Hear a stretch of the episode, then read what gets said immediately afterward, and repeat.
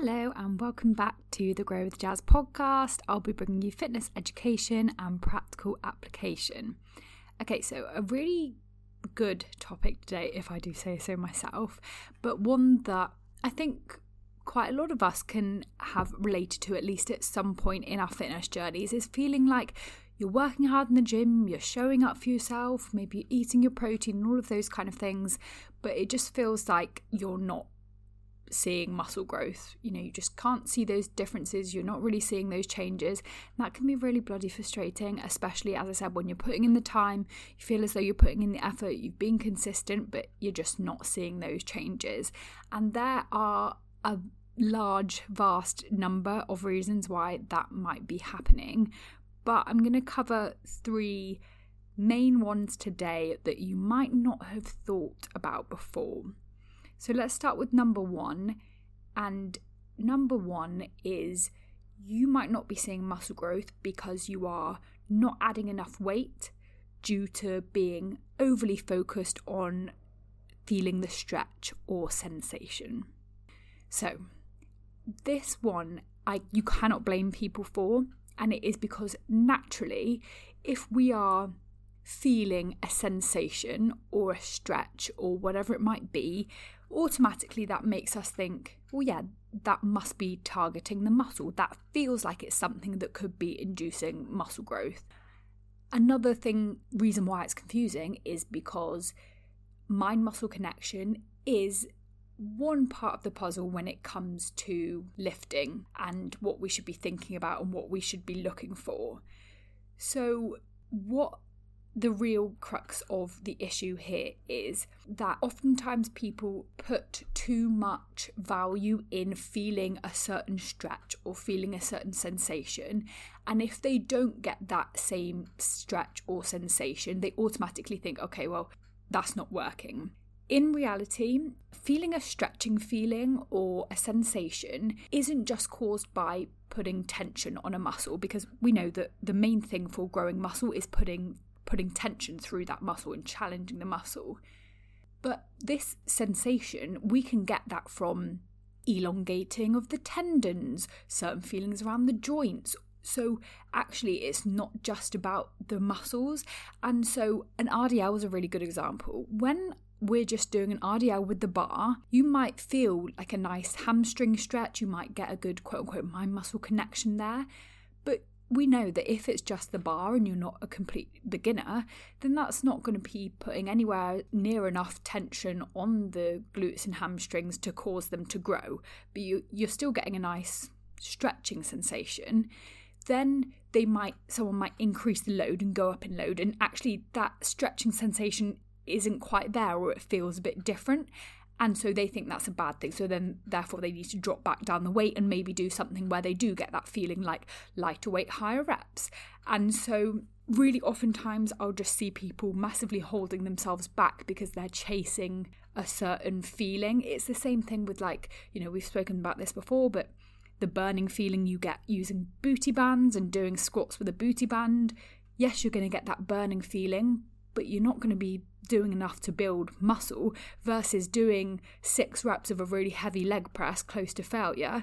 The burning sensation's different and you're not feeling it targeted, you know, the glute muscles burning quite as much, but it's definitely going to be more of a muscle building stimulus. And so recognizing that actually the most important thing first is, what is my execution and technique like? Am I getting my body into the correct positions? If you are, so RDL example again, if you are getting nice deep hip flexion, i.e. you're sitting the hips back fully, we've got that nice soft knee bend, we're getting the torso near parallel to the floor, maintaining a nice neutral spine, all of those kind of things. If you're getting in those positions, your glutes will be lengthening and shortening to perform that movement pattern, whether you feel it or not. And so actually what we generally tend to feel is that as we increase the load, that sensation and stretching feeling might not be as prevalent, but you're definitely going to be putting more and more tension and more of a muscle building stimulus to those muscles, but the sensation might be slightly different or not quite the same. But if you can review your technique, or if your coach can review your technique, or whatever it might be, and you can see you're getting in those correct positions, then the muscles have to be working and doing their job. And so you are very likely holding yourself back if you don't want to increase the load for fear of losing the burning feeling or the stretching feeling or the sensation. We still want to pay attention to my muscle connection. We still want to, in some movements in particular, feel certain muscles, you know, doing their thing, but it might not be the way you expect it to be. It might not feel the exact same as it does in your warm-up sets or the lighter weight. The first thing to look at is, am I performing the movement really well? And if you are, then that's the pretty much the green light to go ahead and keep increasing load.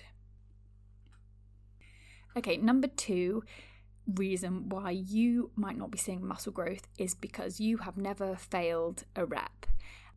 Training to failure seems to be getting more popular and more spoken about, which I think is brilliant. But I think oftentimes maybe people don't quite know what that means. And actually training to failure means physically failing a rep. It doesn't just mean, oh, I gave up that rep because it was burning so much, or I'm being dramatic for Instagram. It means your muscle could no longer perform the action, and you were, you know, no matter how hard you pushed through that rep, you couldn't complete the rep. We know that to grow muscle optimally, we generally want to be training at around 0 to 3 RIR. So that means between 0 and 3 reps in reserve. Reps in reserve being a measure of intensity. If you are at 3 reps in reserve, when you finish the set, you could have done 3 more reps until after that you would have physically failed a rep. And now 3 RIR is a really hard set. 2 RIR, same thing, 2 reps left in the tank, 1 left rep in the tank for 1 RIR. 0 RIR would be, that is the final rep you could have physically done. If you had gone for another rep, you would have failed the rep. Now, we don't have to train to actual failure. We don't have to keep physically failing reps to build muscle. But if you have never failed a rep before, then how do you know if that was 1 RIR or if that was 2 reps in reserve if you've never gone all the way before?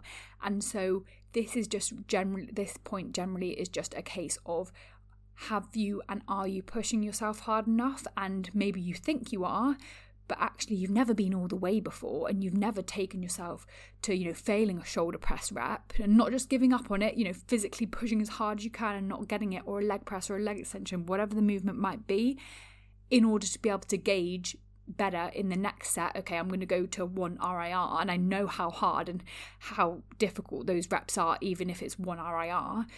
Those reps will still be really slow, really challenging, and, you know, a real grind, but probably need to have been all the way a few times in the past, or every now and then, to know what 1 rep in reserve feels like or looks like. And the final thing is that you're not patient enough. And this could be taken in the way that, you know, muscle building takes time, you just need to be patient, which is very true. But I think most people know that. The other case of impatience that I really often see is people don't spend enough time getting really good at movements and then getting really strong at movements.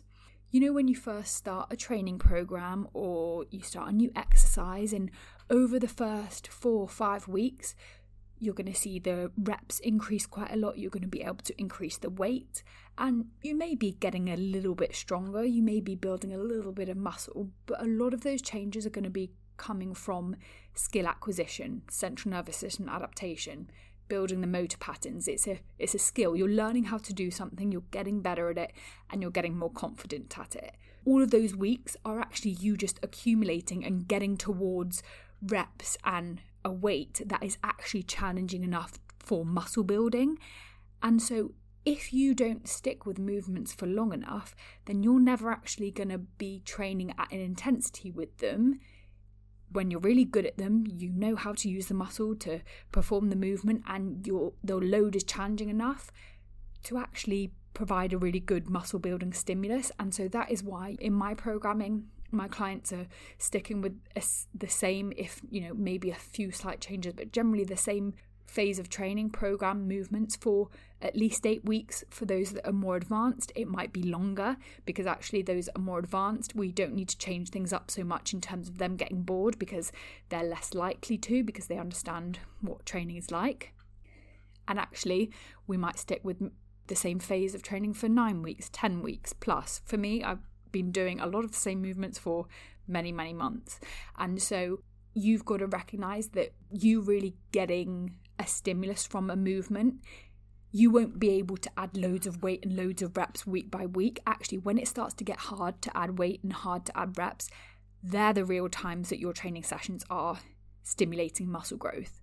Before that, when progression is quite easy and you're just kind of learning the movement, gaining confidence, working up to that point, that's a lot of skill acquisition. You're getting better at the lift, techniques developing, which are all great things.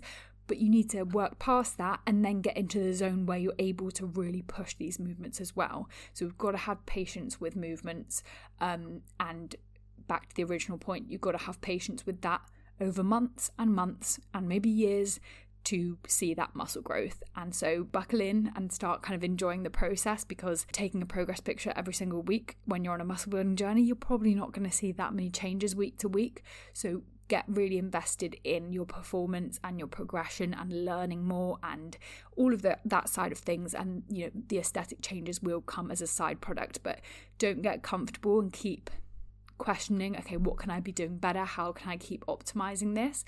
And I think, you know, those people who keep learning and keep pushing themselves and testing their limits, they're the people who see kind of real muscular progression. Okay, hopefully that was helpful. If you need help and support and guidance in your muscle building journey, you know where to look. You can find out about all the information from my one-to-one coaching in the show notes down below. If you've got any requests for topics for future weeks' podcast episodes, I'm more than happy to take on any suggestions. But for now, I hope you have a lovely rest of your Monday, and I'll speak to you again next week.